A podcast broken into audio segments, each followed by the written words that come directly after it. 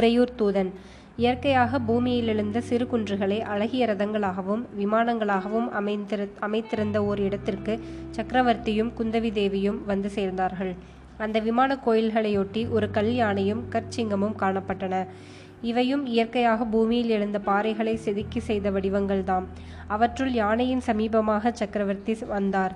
குந்தவி இந்த யானையை பார்த்தாயா? தத்ரூபமாய் உயிருள்ள யானை நிற்பது போலவே தோன்றுகிறதல்லவா? முப்பது வருஷத்துக்கு முன்னால் இந்த இங்கே இந்த யானை இல்லை. ஒரு மொட்டை கற்பாறை தான் நின்றது என்றார். இந்த கோயில்கள் எல்லாமுமே அப்படித்தானே மொட்டை மலைகளாயிருந்தன என்று குந்தவி கேட்டாள். ஆமாம் குழந்தாய் இன்று நீயும் நானும் வந்திருப்பது போல் முப்பது வருஷத்திற்கு முன்னால் என் தகப்பனாரும் நானும் இங்கு வந்தோம். உன் தாத்தாவை பற்றித்தான் உனக்கு எல்லாம் தெரியுமே. சிற்பம் சித்திரம் என்றால் அவருக்கு ஒரே பைத்தியம். உங்களுக்கு பைத்தியம் ஒன்றும் குறைவாயில்லையே என்று குந்தவி குறுக்கிட்டாள். சக்கரவர்த்தி புன்னகையுடன் என்னை விட அவருக்குத்தான் பைத்தியம் அதிகம். செங்கல்லினாலும் மரத்தினாலும் அவர் ஆயிரம் கோயில்களை கட்டினார். அப்படியும் அவருக்கு திருப்தி உண்டாகவில்லை.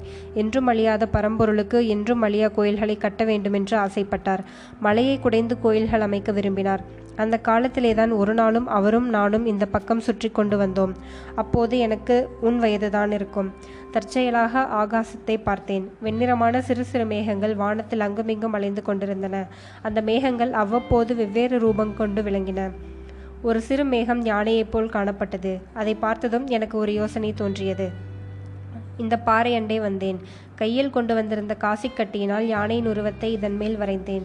அதை அப்பா பார்த்து கொண்டே இருந்தார். யானை உருவத்தை நான் எழுதி முடித்ததும் என்னை கட்டி தூக்கி கொண்டு கூத்தாடத் தொடங்கினார்.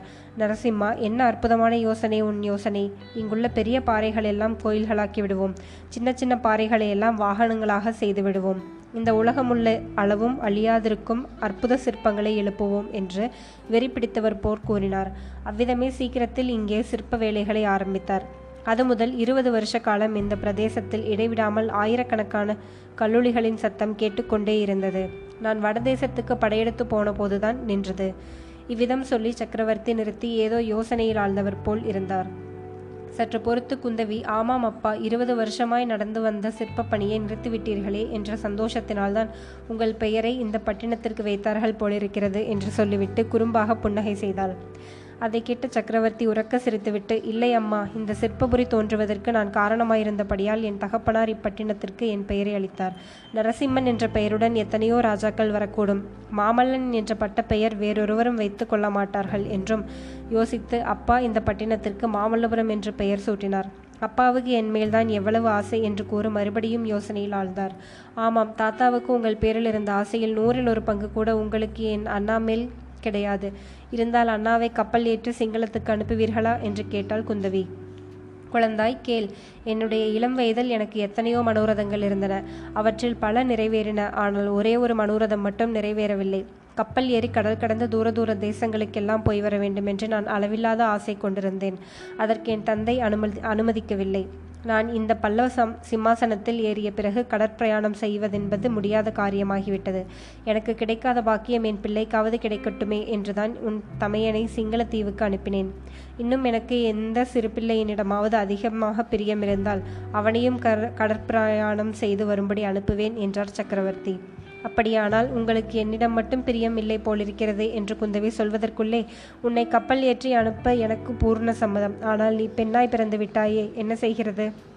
ஒவ்வொரு சமயம் நீ பிள்ளையாய் பிறந்திருந்து உன் ச உன் தமையன் பெண்ணாய் பிறந்திருக்க கூடாதா என்று எனக்கு தோன்றுவதுண்டு என்றார் சக்கரவர்த்தி. நான் மட்டும் ஆண் பிள்ளையாய் பிறந்திருந்தால் உங்களை இத்தனை காலமும் இந்த சிம்மாசனத்தில் வைத்திருப்பேனா? கம்சன் செய்தது போல் உங்களை சிறையில் போட்டுவிட்டு நான் பட்டணத்துக்கே வந்திருக்க மாட்டேனா? அண்ணாவுக்கு ஒன்றுமே தெரியாது. சாது அதனால்தான் நீங்கள் சொன்னதும் கப்பலேறி போய்விட்டான் என்று குந்தவி சொல்லிவிட்டு அந்த மலை கோயில்களை சுற்றி ஓடியாடி பார்க்கத் தொடங்கினாள். சிறிது நேரத்திற்கெல்லாம் சக்கரவர்த்தி வா குழந்தாய் இன்னொரு சமயம் வந்து சாவகாசமாய் பார்க்கலாம். ஊரில் ஜனங்கள் எல்லோரும் நம்மை எதிர்பார்த்து கொண்டிருப்பார்கள் என்றதும் குந்தவி அவர் அவரண்டை வந்து அப்பா இந்த கோயில்கள் இன்னும் அரைக்குறையாகத்தானே இருக்கின்றன. மீண்டும் நீங்கள் ஆரம்பிக்கும் போது திருப்பணி வேலையும் இங்கே நடக்கும் அல்லவா? இந்த கோயில்களுக்குள்ளே எல்லாம் என்னென்ன சுவாமியை பிரதிஷ்டை செய்ய போகிறீர்கள்? என்று கேட்டாள். சற்று தூரத்தில் பல்லக்கும் குதிரையும் ஒரு மரத்தடியில் நிறுத்தப்பட்டிருந்தன. அந்த மரத்தை நோக்கி இருவரும் நடக்கத் தொடங்கினார்கள். குந்தவியின் கேள்விக்கு பதிலாக சக்கரவர்த்தி பின்வருமாறு கூறினார். இல்லை குழந்தாய் இந்த குல இந்த கோயில்கள் இப்படியேதான் பூர்த்தி பெறாமல் இருக்கும். இந்த இடத்தை தவிர மற்ற இடங்களில் எல்லாம் வேலை நடக்கும் குந்தவி ஆயனர் என்ற மகா சிற்பி இந்த ஊரில் இருந்தார். அவருடைய தலைமையில்தான் இந்த கோயில்களின் வேலை ஆரம்பமாயிற்று. அவர்தான் இவ்வளவு வரை செய்து முடித்தவர். பிறகு அவர் சில துரதிர்ஷ்டங்களுக்கு ஆளானார். கொஞ்ச நாளைக்கு முன் சொர்க்கம் அடைந்தார் அவர் தொடங்கிய வேலையை செய்து முடிக்கக்கூடிய சக்தி உள்ளவர்கள் இப்போது யாரும் இல்லை. இனிமேல் வரவு போவதும் இல்லை. ஆயனாரை பற்றி கேள்விப்பட்டிருக்கிறேன் அப்பா. அவருடைய மகள் என்று குந்தவி சொல்வதற்குள் அதோ யாரு குதிரை மேல் வருகிறானே யாராயிருக்கும்? என்று மகாமல்லர் என்றார் மகாமல்லர்.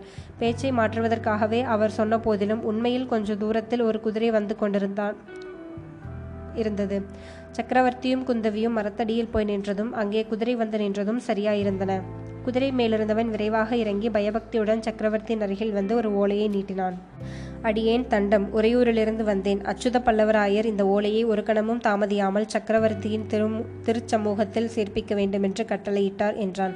சக்கரவர்த்தி ஓலையை வாங்கிக் கொண்டார். அதில் என்ன எழுதியிருக்கிறது என்று பார்க்காமலே தூதனை நோக்கி நீ போகலாம். இதில் அடங்கிய விஷயத்தை பற்றிய கட்டளை நேற்றே அனுப்பிவிட்டோம் என்றார்.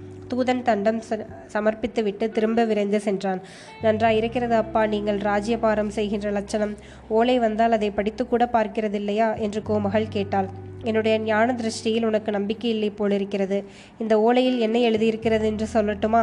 சோழ ராஜகுமாரன் விக்ரமன் இந்த புரட்டாசி பௌர்ணமி என்று சோழ நாட்டின் சுதந்திர கொடியை உயர்த்த உத்தேசித்திருக்கிறான் அவனை என்ன செய்வது என்று தளபதி அச்சுத பல்லவராயர் கேட்டிருக்கிறான். நீ வேணுமானால் படித்துப்பார் என்று ஓலையை குந்தவியிடம் கொடுத்தார். குந்தவி அதை படித்துவிட்டு வியப்புடன் சக்கரவர்த்தியை நோக்கினாள். உங்களிடம் ஏதோ மந்திர சக்தி இருக்கிறதா அப்பா. அந்த மந்திரத்தை எனக்கும் சொல்லிக் கொடுக்க கூடாதா? என்றாள். சக்கரவர்த்தி குதிரையின் மேலும் பல்ல குந்தவி பல்லக்கிலும் அமர்ந்தார்கள். வழியில் கோமகள் அப்பா இந்த ராஜகுமாரனுக்கு என்ன அவ்வளவு அகந்தை? மாமல்ல சக்கரவர்த்தியின் கீழ் கப்பம் கட்டிக்கொண்டு வாழ கொடுத்து வைக்க வேண்டாமா? அவனை நீங்கள் சும்மா விடக்கூடாது தகுந்த தண்டனை கொடுக்க வேண்டும் என்றாள். ஆமாம் குழந்தாய் ஆமாம். அவனை சும்மா விடப் போவதில்லை. காஞ்சிக்கு அழைத்து வரச் செய்து நானே தகுந்த தண்டனை விதிக்கப் போகிறேன் என்றார் சக்கரவர்த்தி.